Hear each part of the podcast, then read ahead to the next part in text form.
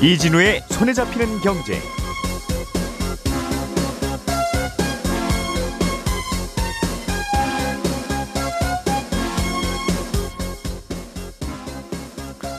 안녕하십니까 이진우입니다.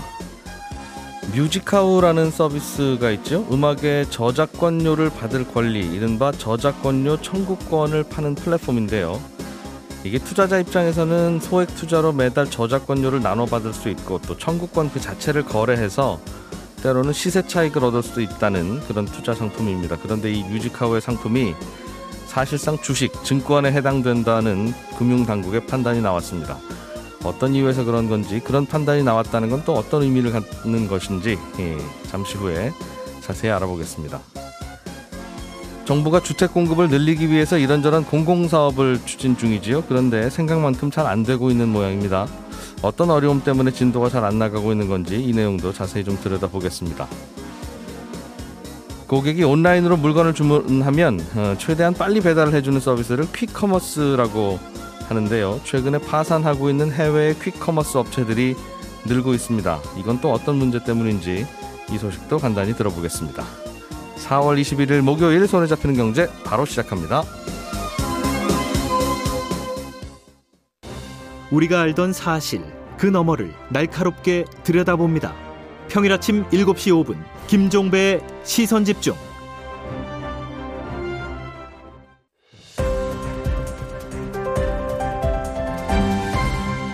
이진우의 손에 잡히는 경제. 네, 한국경제신문의 이슬기 기자 오늘도 나오셨고요. 김현우 소장, 박세훈 작가 두 분 함께 하고 있습니다. 이렇게 세 분과 함께 경제 뉴스들 오늘도 잘 정리해 보겠습니다. 어서 오십시오. 네, 안녕하세요. 이슬기 기자님이 뮤직하우와 관련한 뉴스를 갖고 오셨는데 네, 맞습니다. 어, 금융당국이 이게 주식이다. 뭐 이렇게 판단을 내렸다고 해요. 우리도 느낌이 주식 같아요. 네. 어, 저작권료를 뭐 받으면 우리한테 나눠주니까 이건 사실상 배당 느낌이고 네. 그게 매일매일 주가가 이제 오르내리니까 음, 사고 팔고 하면서 손해도 볼 수 있고 이익도 볼 수 있고 네. 그런데 금융당국이 이걸 그동안 판단을 내리지 않다가 주식이라는 증권이라는 그런 판단을 이번에 내린 겁니까? 네. 무슨 의미가 있는 거죠 이게? 그럼? 이게 금융당국이 이번에 뮤직하우에 대해서 투자계약 증권에 해당한다고 결론을 내렸습니다. 예. 이 투자계약 증권은 아주 쉽게 말해서 내가 돈을 너한테 줄 테니까 돈을 잘 벌어서 수익을 내면은 나한테도 돌려줘라고 하는 건데요. 예. 주식이랑 굉장히 비슷한데 주식 같은 경우에는 주식을 사면은 내가 의결권이라는 게 있어서 주, 네. 주주총회를 가서 회사한테 나는 배당 마음에 안 들어 뭐 마음에 안 들어 이렇게 얘기를 할 수 있는데요. 음. 그거는 할 수 없다는 겁니다. 예. 근데 그동안에 이제 뮤직하우가 법적으로 어디에도 속하지 않은 사업 모델이었어요. 음. 조각 투자라는 게 이제 최근에 막 나오기 시작하다 보니까 기존 법이 포용을 못했던 건데요. 음흠. 그러다 보니까 이제 증권이라면 지켜도 지켜야만 했던 자본시장법이나 뭐 투자자 보호 규제 이런 거를 받지 않았던 겁니다. 예. 근데 이제 금융당국이 증권으로 인정한 거는 이제 너네도 이제 증권사처럼 법을 지키면서 영업해라는 의미가 아. 있는 건데요. 예. 뭐 예를 들어 증권 신고서를 내야 합니다. 이제부터는 증권 신고서 같은 경우에는 무슨 뭐 이거를 뮤직하우의 예를 든- 들자면 예. 이제 무슨 곡을 예. 뭐 팔 것인지 이 곡을 왜 이 가격에 팔 것인지 예. 그 투자자 유의 사항은 무엇 무엇이 있는지 음. 뮤직하우의 지배 구조는 어떻게 되는지 이런 것들을 다 일일이 설명할 필요가 있다는 거죠. 예. 그렇군요. 그럼 좋은 거는 아니네요. 뮤지컬 입장에서는 좀 더 규제를 받게 됐다 그쵸. 오히려. 네. 어. 그러면 그 동안에는 이게 어떤 문제가 있어서 네. 그 계속 논란이 있었던 겁니까? 이게 그러면 주, 주식인데 예. 증권인데 증권 아닌 것처럼 서로 그냥 당신들끼리 아무런 신고도 안 하고 그렇게 사고 팔고 하면 안 된다는 겁니까? 네, 그렇습니다. 예를 들어서 뭐 저작권을 직접 사고 파는 거라면은 뮤직하우가 망하더라도 그 저작권 수익은 이미 내가 갖고 있으니까 얻을 수가 있잖아요. 예. 이거는 저작권료 참여 청구권이라는 걸 사는 거거든요. 뮤직하우가 너는 이 곡의 수익을 분배 분배받을 권리가 있어라고 한 일종의 증서를 산 겁니다. 그럼 저작권은 뮤지카우가 가지고 있고 저작권 저작 인접권이라고 얘기를 하는데 저작권 자체는 아니고요. 예. 그 이제 뭐 음반 제작자나 가수도 이제 갖고 있는 저작권의 일부를 예. 뮤직하우가 사는 거죠. 아, 뮤지카우가 사서 네. 그거를 조각내서 네, 네. 어, 투자자들한테 당신들끼리 거래하세요. 일단 사가시고 네. 그렇게 하는 건데. 음. 그러면 그동안에는 그게 이런저런 투자자 보호를 못 받았다는 네. 뜻인가요? 네, 그렇다 보니까 이제 뮤직하우가 망하면은 예. 그 증서의 가치도 같이 사라지는 거죠. 그래서 음. 투자자 보호도 같이 못 받게 되는. 그래서 이제 금융당국은 앞으로 투자자가 돈을 투자를 하면은 예. 그 돈을 외부 금융기관에 꼭 맡겨둬라. 그리고 투자자 보호 등을 위한 이제 설비랑 인력을 확보해라라고 얘기를 하는 겁니다. 뭐 단적인 예로 우리가 펀드를 샀다고 가정을 해볼게요. 예. 그럼 만약에 그 펀드를 굴리던 자산운용사가 망했다. 그래도 우리는 펀드에 맡긴 돈을 찾을 수가 있지 않습니까? 네. 왜냐하면 자산운용사는 수탁은행에 투자자가 맡긴 돈을 맡겨둬야 하거든요. 음흠. 투자해서 그 종목이 주가가 하락하지 않는 뭐 하락하고 뭐 이렇게 손해 보지만 않는다면 증권사나 운용사가 망해도 투자자 돈을 찾을 수 있는데요. 음. 뮤직카우도 앞으로 그렇게 만들겠다는 겁니다. 그럼 그동안에는 뮤직하우는 이렇게 영업하면 안 되는 거였는데 이렇게 영업했다는 뜻인가 봅니다. 네. 증권 당국의 판단은. 네, 그렇습니다. 음. 원래라면 이제 금융당국이 과태료를 매기든지 예. 아니면 영업정지를 시키든지 조치를 해야 되는 건데요. 뭐 이 경우에는 이제 뮤직하우가 아무래도 새로 나온 그런 사업 모델이었다 보니까 금융당국이 너희들도 잘 몰라서 그런 거잖아. 그러니까 우리가 반년을 줄 테니까 법 테두리 안에 들어와서 영업할 수 있게끔 고쳐놔라고 얘기를 한 음, 겁니다. 예. 또 이제 조각 투자라는 게 새로운 거니까 이 새로운 투자 플랫폼이 앞으로 어떤 가능성을 보여줄지도 모르는 거잖아요. 음흠. 그러니까 금융당국 입장에서 설- 섣불리 이거를 그냥 없애고 철퇴를 내리는 것보다는 네. 이런 식으로 반년의 시간을 줬다라고 보시면 될 겁니다. 그러니까 지금까지는 이른바 이런 서비스에서 거래되는 음악 저작권 청구권? 네. 뭐 아무튼 그 노래 예. 그 노래를 거래하고 있었던 건데 그 노래라고 하는 게 주식시장에 거래되는 주식 종목이랑 똑같은 거였고 예, 예. 그 뮤직하우라는 서비스는 증권 거래소랑 같은 거였다. 네. 맞습니다. 아. 음, 그런 거라면 각각의 노래에 대해서 상장하기 전에 우리 이런저런 서류 내듯이 네. 당신들도 각 노래마다 뭘 내라 일단 네, 네, 어떤 네. 유- 리스크가 있고 이게 어떤 것인지 그렇습니다. 그리고 거래소니까 투자자한테 받은 돈을 당신들이 갖고 있지 말고 우리가 예탁 결제원에 내듯이 예, 그런 예, 것도 만들어라. 예. 야 만들 게 많네요. 그럼 이건 이렇게 큰 거라면 저희 사업 시작 안 했습니다 할 수도 있을 것 같은데. 그렇죠. 이제 뭐 근데 그 기존에 이제 뭐 다른 증권에 상장된 종목처럼 똑같이 할 것이냐 그건 아직 정해지지가 않은 거고 예. 이것도 이제 앞으로 계속 금융당국이랑 뭐 얘기를 계속 해나가야 하는 그런 과정입니다. 알겠습니다. 그러면 지금 이미 투자해서 나 이거 한국에 이거 갖고 있었는데 어떡하죠? 그러면 뭔가 변화가 생기는 겁니까? 기존 투자자들은? 아, 기존 투자자 같은 경우 뭐 이미 어떤 곡을 샀다 하는 경우에는 이전과 동일하게 일단은 사고 팔 수가 있습니다. 예. 근데 이제 뮤직하우가 반년의 시간을 준 상태인데 이 동안 뮤직하우가 새로운 곡들을 뭐 상장이라고 해야 되나요? 그것도 올릴 수는 없거든요. 그래서 이 반년 동안에 그 뮤직하우가 고쳐지지 않으면은 예. 당국이 이제 과태료 부과 같은 계속 제재 조치를 내릴 것이고 음. 최악의 경우에는 영업 정지를 당할 수도 있기 때문에 그렇게 되면 투자금은 묶이는 상황이 발생할 수도 있습니다. 예.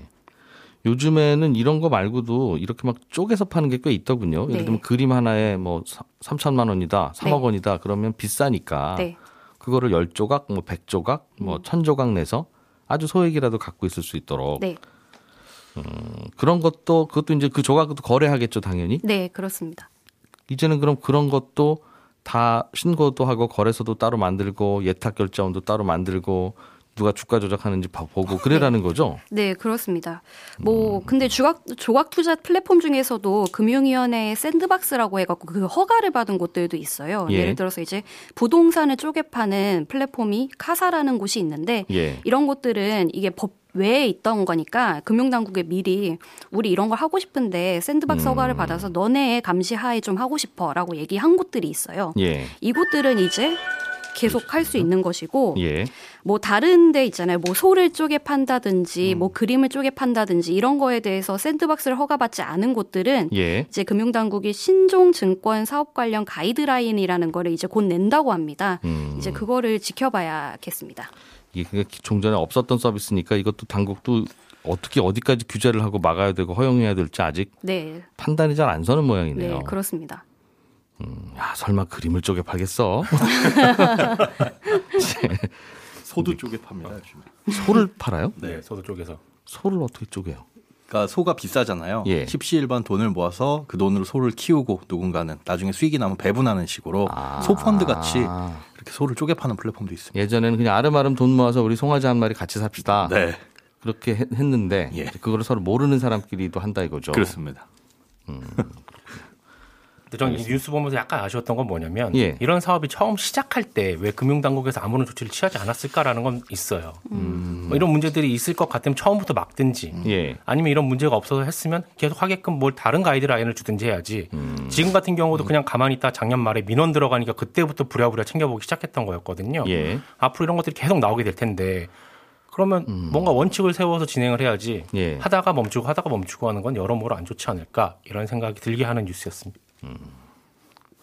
고맙습니다. 정리도 다 해주셔서. 네. 김- 김현우 소장님. 네. 그동안 정부가 이런저런 주택 공급을 좀 널- 늘, 늘리겠다는 예. 계획을 세우면서 정부가 주- 주도적으로 늘리는 거니까 이제 이게 넓은 영역에서 보면 공공주택이겠죠. 예.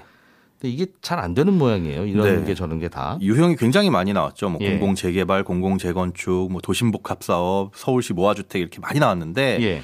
아, 말 그대로 말씀하신 것처럼 정부가 주도해서 노후된 주거 지역을 개발하겠다 이런 사업입니다. 그런데 최근에 공공 재개발하고 도심 공공주택 복합 사업 이런 곳에서 지금 개발을 반대하는 목소들이 목소리들이 나오면서 사업 진행이 더뎌지고 있습니다. 이게 대표적으로 도심 복합 사업 대상 지역에서는 이제 국토부를 상대로 이걸 철회해 달라 혹은 아예 전면 취소를 해 달라 이런 소송이 제기되다가 예. 어제는 이제 인천에서 인천시장을 직무유기 혐의로 검찰에 고소한 사례까지 나왔어요. 고소 이유는 국토부가 여길 지정을 제안을 했을 때이 제대로 된 검토를 했어야 되는데 검토 안 하고 어, 지정을 한 거는 직무유기 아니냐 이런 이유거든요. 어쨌든지간에 어, 이렇게 개발에 반대 목소리가 굉장히 큰데 그 이유는 이제 지역마다 여러 가지가 있지만 핵심은 사업 추진의 절차적인 문제 그리고 재산권 침해 이 두 가지입니다. 예를 들어서 지금 공공 재개발 중에는 흑석 2구역이라는 곳이 있거든요. 예. 여기는 주민이 300명 정도 되는데 절반이 안 되는 140명 정도가 그 해당 토지의 80%를 소유를 하고 있어요. 그 낡은 주택 가게 이런 거 모여 있는 동네라는 뜻이죠. 그렇습니다. 예. 그런데 에, 절반 안 되는 분들이 네, 토지의 대부분을 소유를 하고 계시고요. 근데 이 동의 기준이 공공재개발 같은 경우에 면적이 아니라 소유주 기준입니다. 뭐 민간 재개발도 마찬가지지만, 근데 예. 어, 기준 자체가 좀 낮아요. 3분의 2만 동의하면 사업 진행이 가능해서 음. 민간 75% 기준보다는 좀 낮죠. 그래서 지금 동의한 현황을 보면 이곳에 9,400평 중에 1,300평 소유주 동의만으로도 사업 진행이 가능해져 버리게 된 겁니다. 잠깐만요. 그러다 보니 9,400평 중에 1,300평만 있어도 사업이 진행된다고요? 그럼 너무 저- 비율이 적잖아요. 네. 그런데 소유주가 아. 그쪽에 작은 면적에 가, 여- 가지고 있으니까. 몰려다 있다 보니까 어, 머릿수만 확보를 하면 되는 거 아니냐. 그래서 이 주민동의 취지에 이게 맞느냐라는 음. 목소리도 나오고 있고요. 원래 민간이 재개발할 때는 75%가 동의해야 되는데 네, 그렇습니다. 공공이 추진하는 건 66%, 3분의 2만 음, 네, 맞습니다. 동의하도록 되다, 되고 있다 보니 반대하는 분들이 뭐 이런 게 있냐 예, 그렇죠. 이런 식으로 따지신다는 거죠. 네, 네. 어 그리고요. 그리고 이제 재산권 침해라는 주장도 공통적인 반대 이유인데 예를 들어서 다 같은 저층 주거지나 뭐 노후 주거지라고 해도 누구는 뭐 지하철역에 가깝고 뭐 누구는 길가에 있을 수 있고 또 누구는 자기 돈 들여서 신축 건물 지을 수도 있잖아요. 그런 이유로 뭐 개발 자체가 필요 없다고 반대를 할 수도 있습니다. 그런데 무엇보다 이 공공재개발이 진행되는 곳 같은 경우에는 도심복합 사업이나 예. 이 권리 산정일 이후에 새로 주택을 취득하거나 뭐 신축하거나 증축하는 경우에는 이게 입주권을 받지 못하고 현금 청산이 돼요. 그런데 예. 현재 사업 진행이 되는 곳들 그리고 앞으로 진행이 될지 안 될지 모르는 미지의 모든 곳들에서는 사실상 권리 산정 기준이 다 지난 상태라서 이제 거기서 지금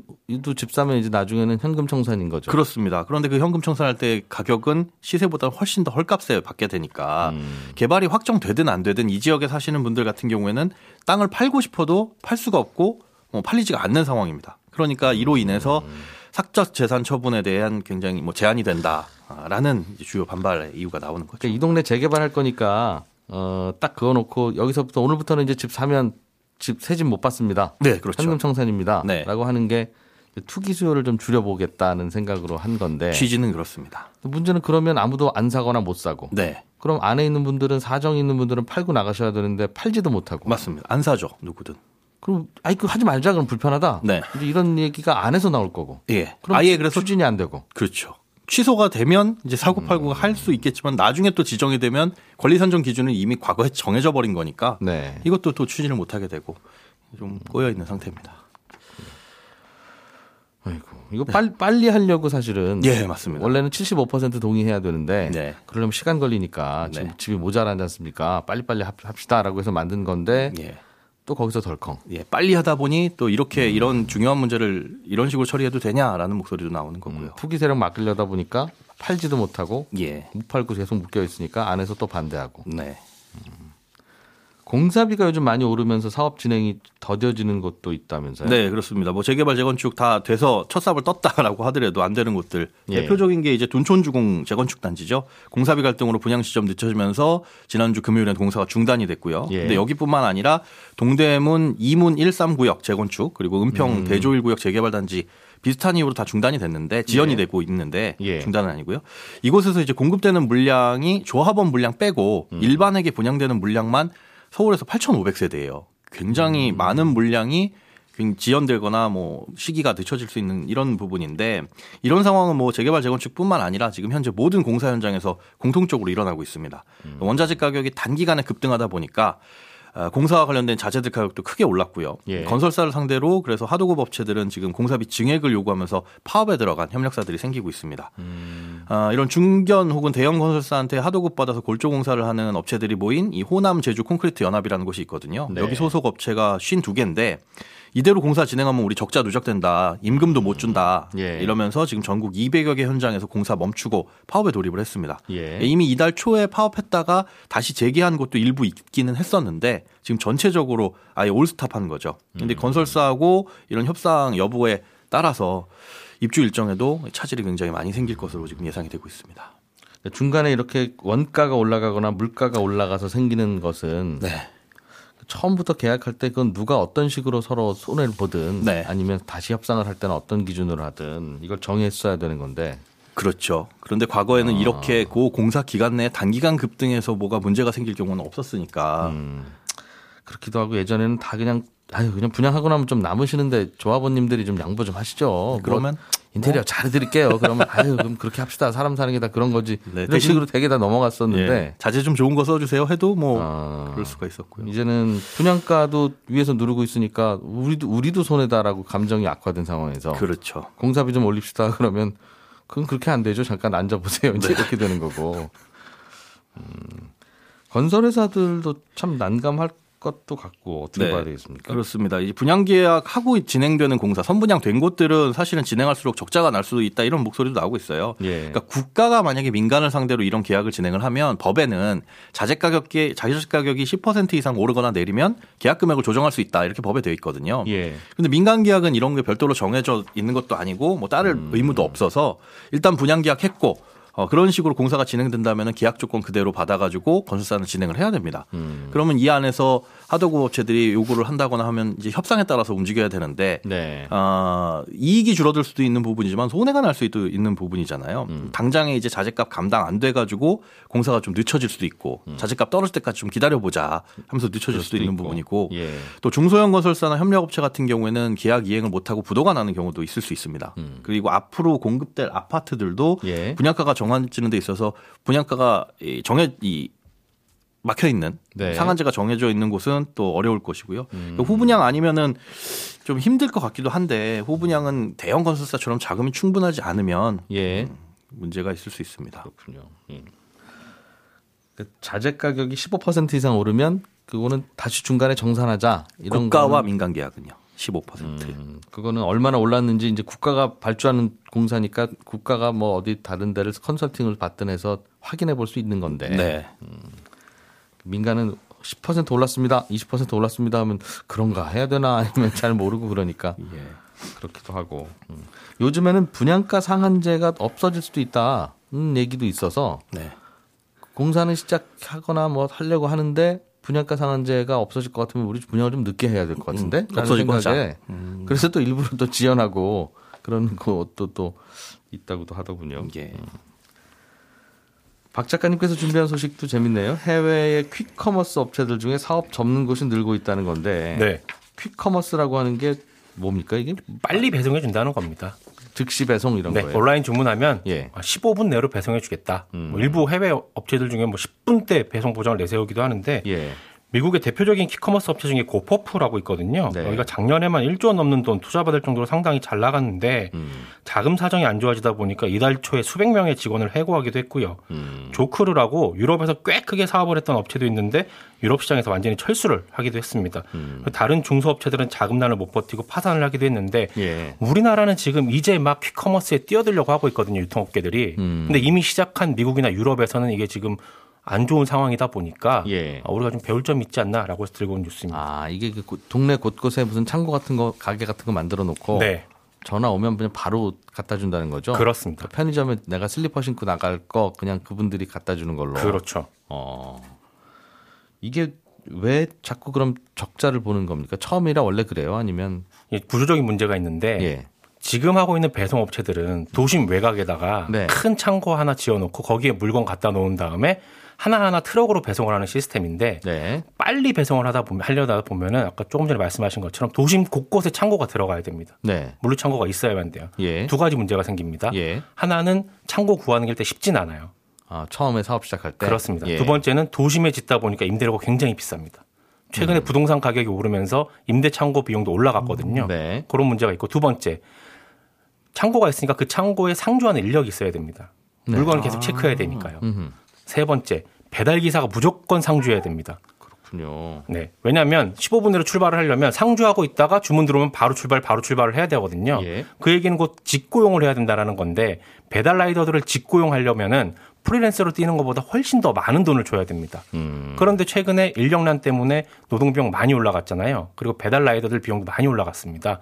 그러니까 그래서. 인건비가 많이 올라가고 배송료를 그러면 좀 높여서 해결을 하려고 하다 보니까 이미 여기 말고도 편의점도 있고 마트도 있고 내가 굳이 비싼 배송료를 주고 15분 내로 받을 이유는 없지.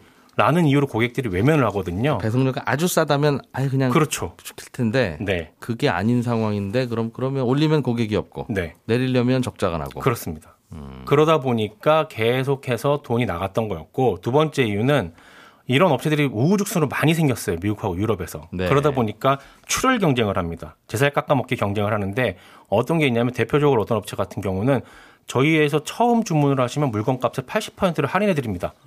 이렇게까지 해버린 거예요. 처음에 고객 모으려고 네. 음. 어, 이런 식으로 하다 보니까 이런 결국 퀵 저런 퀵 많으니까 아, 네. 그러다 그래서. 보니까 그게 다 비용으로 나가다 보니까 자금 투자 받은 것들 전부 다 소진하고 있는 거죠. 여기가 퀵커머스 업체들이 제가 자료를 살펴보니까 음. 네. 전 세계적으로 대략 작년에만 11조 원 정도가 투자가 됐었거든요. 음. 투자자들 투자금으로 돌아갔던 비즈니스 그 그렇습니다. 아, 모델이군요. 음. 그렇습니다. 그런데 이제 작년에 뭐 이런저런 문제로 임대료 올라가고 인건비 올라가고 재살 깎아먹기 경쟁하고 하다 보니까 줄도산하는 업체들이 꽤 많이 늘었다라는 음. 예. 게 요점이었고 원래 핵심은 재살 깎아 먹는 건데 그럴 때 이제 투자자들이 자꾸 살을 붙여줘서 네. 또 버티고 버티고 하면서 했는데 요즘 투자자들이 또 좀 냉정해진 모양이네요. 그런 것도 있죠. 어. 음. 앞으로 미래가 어둡다고 본 걸 수도 있습니다. 그런데 또 이제 우리나라는 유통업계들이 이걸 시작하겠다고 하고 있으니 예. 잘 좀 반면교사를 삼았으면 될것 될 좋겠다. 거냐 이게 네, 점점 더 또 우울한 소식들이네요. 다 뭐 잘 안 된다 뭐 이런 것들이에요. 어. 뮤직하우도 뭐 하지 마라 뭐 이렇게는 하지 마 뭐 이러고 알겠습니다.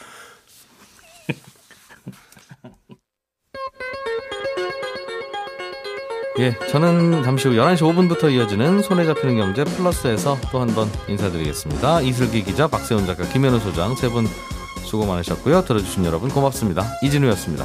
고맙습니다.